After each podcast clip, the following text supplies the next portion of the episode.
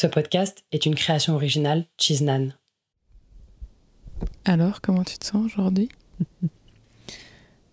Euh, Fatiguée. Trop d'émotions hier? Un panel d'émotions euh, très large hier. De la tristesse, euh, de la peur, de la joie. C'est quoi qui t'a rendue joyeuse? La perspective d'autre chose.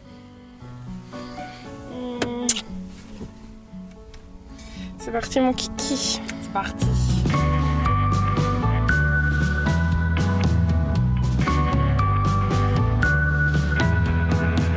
Telle mère, telle five. Épisode 1, le jour où elle a dit je suis prête.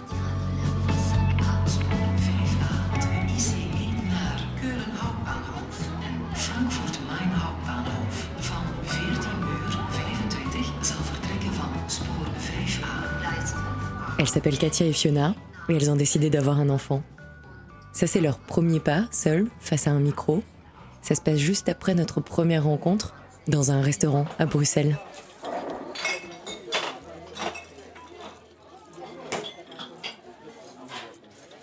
Moi, c'est Lucie. J'ai pas d'enfant, mais à ce moment-là, on est en 2019, et en France, ça grouille de manifs anti-PMA.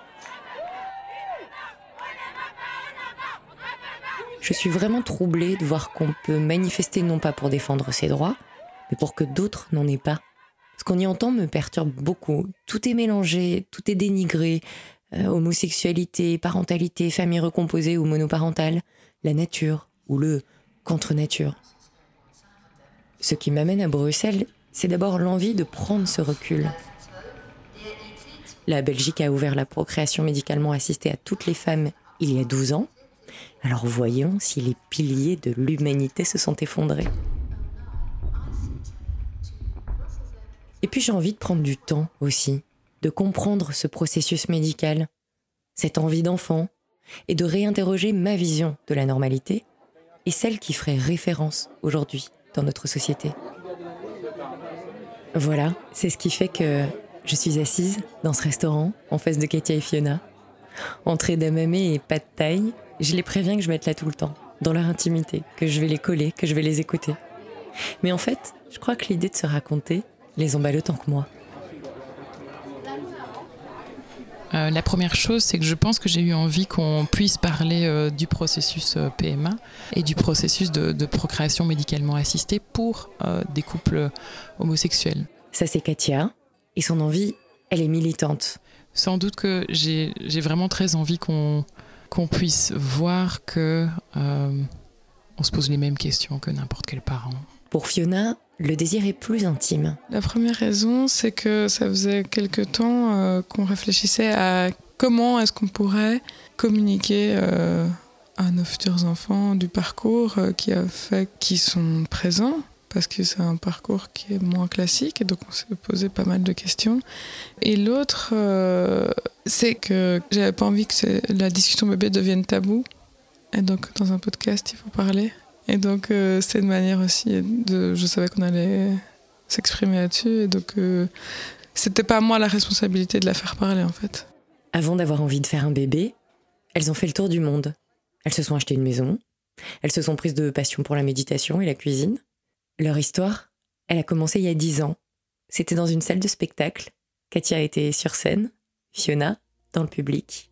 Dès que je l'ai aperçue, j'ai dit à ma copine avec qui j'étais euh, ah, Je suis amoureuse. C'était le coup de foudre. C'est indescriptible pour moi. Euh, c'était une période de notre vie où on était très jeunes. Euh, voilà, on avait 24, 25 ans. Donc, euh, moi, j'avoue que j'ai pas réfléchi. j'ai juste laissé les choses se faire et venir. Et je suis encore incapable d'expliquer de manière très claire la rencontre, qu'est-ce qui m'a poussé. Moi, c'était évident que ça allait durer, quoi. Mais je sais pas pourquoi. je sais pas, j'ai vu Fiona et c'était euh, euh, bah, c'était naturel, c'était comme ça, ça devait se faire à, ce moment-là, c'était le, bon moment, le, le, bon instant, la, la, bonne manière de faire. C'est une guerrière, quoi, pour moi. Euh, elle affronte le monde, quoi. C'est une disposition comme ça de. Je peux conquérir la planète. C'est comme si elle ressent pas qu'elle a des limites, quoi. C'est quand même une représentation de la maternité pour moi, Fiona. Elle est très instinctives, elles perçoivent rapidement des choses qui se passent, elle, elle, comprend vite les interactions sociales, en tout cas ce qui se joue et ce qui se passe.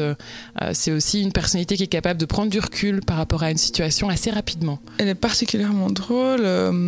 elle a besoin d'amusement dans sa vie, quoi. Et donc ça, c'est c'est gay, euh, elle a un rire euh, hyper communicatif, donc euh, c'est hyper plaisant de la voir rire, donc ça donne envie de la faire rire. Quoi. Puis je trouve que c'est aussi une incroyable communicante. Je trouve qu'elle communique extrêmement bien sur ses émotions, sur ce qu'elle vit. et puis, je trouve aussi que c'est une femme très authentique, qui est capable de beaucoup de vérité. Alors, on va faire un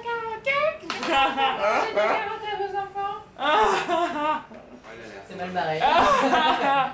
On arrive toujours à trouver une espèce d'harmonie euh, qui fait qu'on peut passer à travers tout. En fait, à deux, j'ai l'impression que rien ne peut nous arrêter, quoi. Je crois qu'on prend le soin l'une de l'autre et que voilà, on a très envie d'aller loin ensemble. J'ai confiance en son évolution. Je sais que là où elle va, c'est quelque chose qui me plaît. C'est pas forcément là où elle est maintenant, mais j'aime l'avoir évolué, l'avoir euh, évolué dans le temps. Euh, j'ai autant foi dans le présent que dans le futur et donc je me dis euh, c'est bon, euh, plonge les deux pieds quoi. Bienvenue euh, dans notre maison qui est donc encore au début des travaux. Le hall ici, on, on, va le laisser comme ça. Au début, on se disait tiens, c'est un super grand hall est-ce qu'on pourrait ouvrir pour gagner de l'espace sur une autre pièce? Et en fait, on s'est rendu compte que c'est en fait hyper gai d'avoir un super grand hall, euh, ne serait-ce que pour euh, laisser une poussette. Euh. c'est un moment de. Alors elles se sont trouvées et aujourd'hui elles s'aiment fort. Mais avant, il a quand même fallu s'accepter et trouver sa place. Euh, dans ma famille, mon frère est déjà homosexuel, donc était plus grand que moi. En tout cas, on a trois ans et demi de différence et euh, euh, il a très rapidement su qu'il était homosexuel. Donc c'est vrai que forcément, ben, moi, je me suis posé deux fois la question. Est-ce que finalement, je suis euh, dans un modèle où je reproduis un petit peu le schéma de mon frère ou bien est-ce que c'est euh, ma voix à moi? Je me suis posé quelques questions et puis finalement, je pense que c'est à l'âge de 19 ans, 19-20 euh, ans, que je me suis rendu compte que je pouvais être aussi attirée par les femmes et pas uniquement par les hommes. J'ai fait un voyage au ski organisé avec la fac et puis j'ai rencontré une fille et euh, c'était marrant parce que je me rappelle que. Enfin, et donc on se voyait, on était là non-stop pendant une semaine. Et je me rappelle, rappelle que le soir. Euh, enfin, le matin, je me disais, tiens, j'ai hâte d'être ce soir, alors que c'était quand même une journée au ski. Donc euh, le but, c'est quand même la journée d'aller skier. Mais moi, j'avais trop hâte d'être le soir pour revoir cette fille. Et donc là, j'ai commencé à me poser des questions, à me dire, tiens, c'est marrant. J'avais pas vu venir, quoi.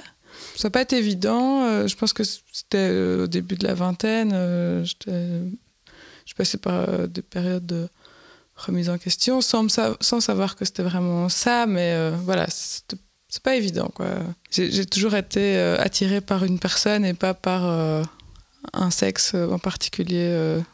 donc j'aurais pu faire, je pense, ma vie avec un homme, mais là, il se fait que j'ai rencontré Katia. C'est vrai que j'ai eu une bonne réaction. Ma mère s'est un peu posé les questions, puisqu'elle avait déjà un, fils homosexuel, donc avoir une fille homosexuelle, c'était un peu perturbant.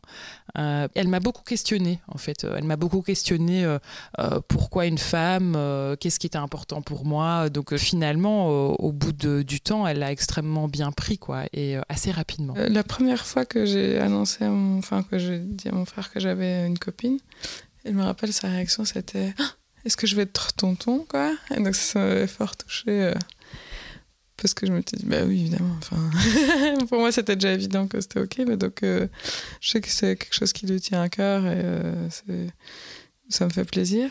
Euh, et alors, mon père, je ne parle plus à mon père depuis une vingtaine d'années, donc mon père ne sait pas, en fait, tout simplement, il n'a pas l'information. Alors ici, ça va être notre futur espace parental. Donc il y aura, on va surélever un petit peu le toit. Et puis euh, voilà, on, va utiliser tout cet espace et, euh, et également l'espace de gauche pour avoir donc une salle de bain euh, et une, chambre parentale. Et puis on aura ici un espace où ce sera ben, voilà notre dressing, je pense. Donc on aura tout ce grand espace pour nous. Il y a celles et ceux qui savent depuis toujours qu'ils ou elles ont envie d'être parents. Il y a celles et ceux qui sont sûrs que non. Mais est-ce qu'on se réveille un matin en voulant un enfant? Moi, je sais pas.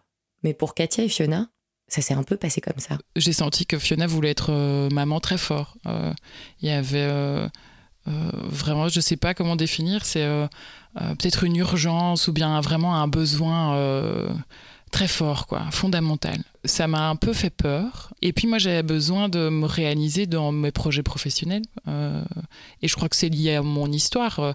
Ma maman n'a jamais travaillé. Elle a toujours regretté de ne pas travailler. Euh, et je crois qu'elle avait euh, besoin aussi que ses enfants puissent s'épanouir d'un point de vue professionnel. Donc, ça m'a jamais semblé, enfin, dans ma vingtaine, ça m'a pas du tout semblé être une priorité. J'avais envie de me concentrer sur ce que je pouvais réaliser, comment je pouvais me réaliser au travail. J'avais aussi la sensation qu'il y avait un, un chemin à faire là-dessus en priorité. J'avais pas le besoin d'être maman très jeune et du coup, j'avais envie quand même d'avoir une certaine expérience de vie avant d'avoir euh, des enfants pour euh, être un peu plus consciente de ce qui se passe euh, aussi et, et voilà de la notion de maternité enfin il y avait plein de notions que j'avais envie d'apprivoiser mais avec un peu de bagage un peu de recul supplémentaire que juste dans ma vingtaine. Donc j'avoue que c'est un projet qui m'intéressait pas finalement. Clairement, un enfant, j'ai bien conscience que c'est pas rose tous les jours et au contraire, mais enfin, ça doit être un, un vrai parcours, mais un parcours qui, moi, me parle et me donne envie de me confronter à toutes ces épreuves euh, pour évoluer. Quoi. Dans un bol, je t'ai pris ceci. Euh, mélanger donc le- les pépins de concombre avec les deux yaourts. Et ensuite, sel, poivre. Euh, en fait on a eu euh, on a pris un chien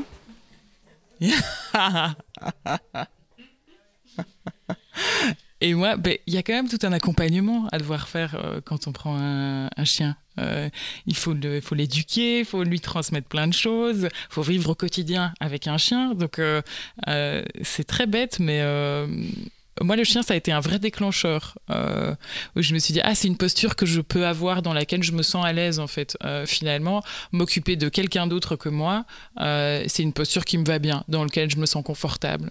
Alors je sais que la comparaison peut être un peu, un peu dure, mais euh, c'est comme ça que je l'ai senti. Je l'ai vraiment, euh, je l'ai vraiment ressenti comme euh, ah ben finalement, je suis pas, je suis pas tant privée de liberté que ça. Et c'était sans doute euh, une de, une de mes réticences ou une de mes peurs. Euh, euh, J'ai quand même cette, ce stéréotype que euh, y a beaucoup moins de temps qu'on peut s'accorder à soi-même quand on a des enfants.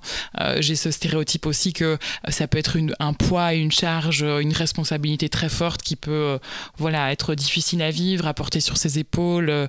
et donc de passer par l'expérience d'avoir un chien à la maison et d'être tout à fait à l'aise avec ça et d'être dans une dans, dans de chouettes moments et dans une chouette posture. Euh, finalement, c'est ça qui m'a décidé. Euh, Voilà.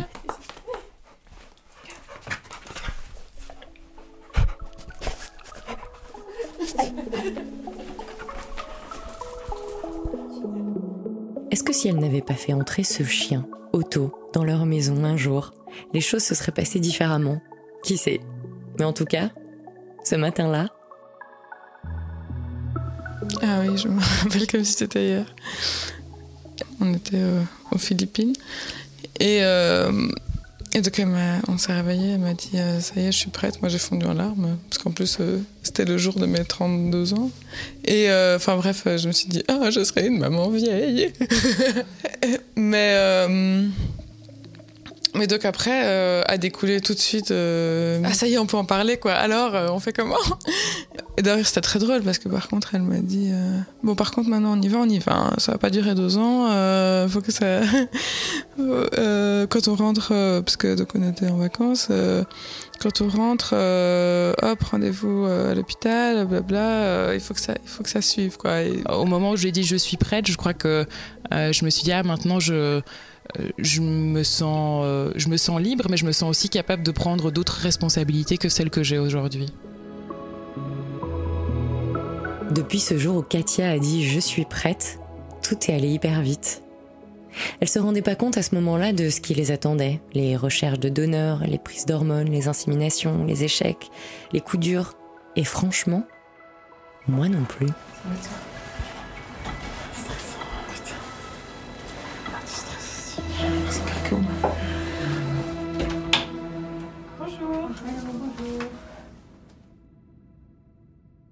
Telle mère, telle five, un podcast de Lucie Baverel et Loïc Mabili. Si vous avez aimé ce podcast, partagez-le, notez-le et soutenez-le. La suite est à découvrir sur vos plateformes préférées.